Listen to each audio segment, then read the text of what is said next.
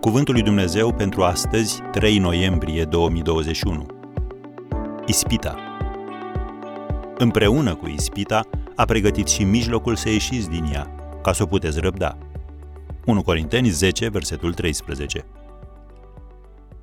Planul lui Dumnezeu pentru a transforma ispita în triumf nu este să înduri ispita, ci să ieși din ea. Pentru asta trebuie să faci două lucruri. 1 nu te duce în locuri în care se găsesc ispite. Prea mulți dintre noi suntem ca băiețelul care stătea sub mărul unui fermier. Când fermierul l-a întrebat, Fiule, ai de gând să furmerele? Băiatul i-a răspuns, Nu, domnule, încerc să nu fac asta. Ispita se afla sub acel pom de la bun început. Martin Luther a spus, nu poți opri păsările să zboare deasupra capului tău, dar poți să le împiedici a-și face cuib în părul tău. Nu poți scoate pornografia de pe internet, dar poți sta deoparte de ea, ascultând cuvântul lui Dumnezeu care spune Nu voi pune nimic rău înaintea ochilor mei. Psalmul 101, versetul 3. Al doilea lucru pe care l-ai de făcut, dacă ai intrat într-o situație plină de ispite, ieși din ea numai decât.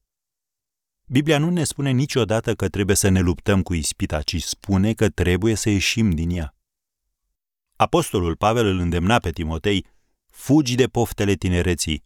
2 Timotei 2, versetul 22. El i-a avertizat pe corinteni, fugiți de curvie. 1 Corinteni 6, versetul 18. Soția lui Potifar a încercat în mod repetat să-l seducă pe Iosif, care era frumos la statură și plăcut la chip. După câteva vreme s-a întâmplat că nevasta stăpânului său a pus ochii pe Iosif și a zis, culcă-te cu mine. Am citat Geneza 39, versetele 6 și 7.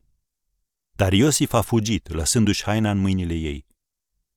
Dumnezeu nu ne oferă o cale de scăpare înainte de ispită sau după ispită, ci împreună cu ispita. În clipa de față te simți ispitit? Roagă-te și Dumnezeu te va întări.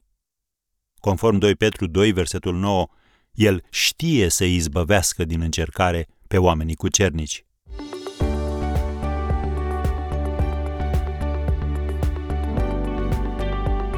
Ați ascultat Cuvântul lui Dumnezeu pentru astăzi, rubrica realizată în colaborare cu Fundația SER România.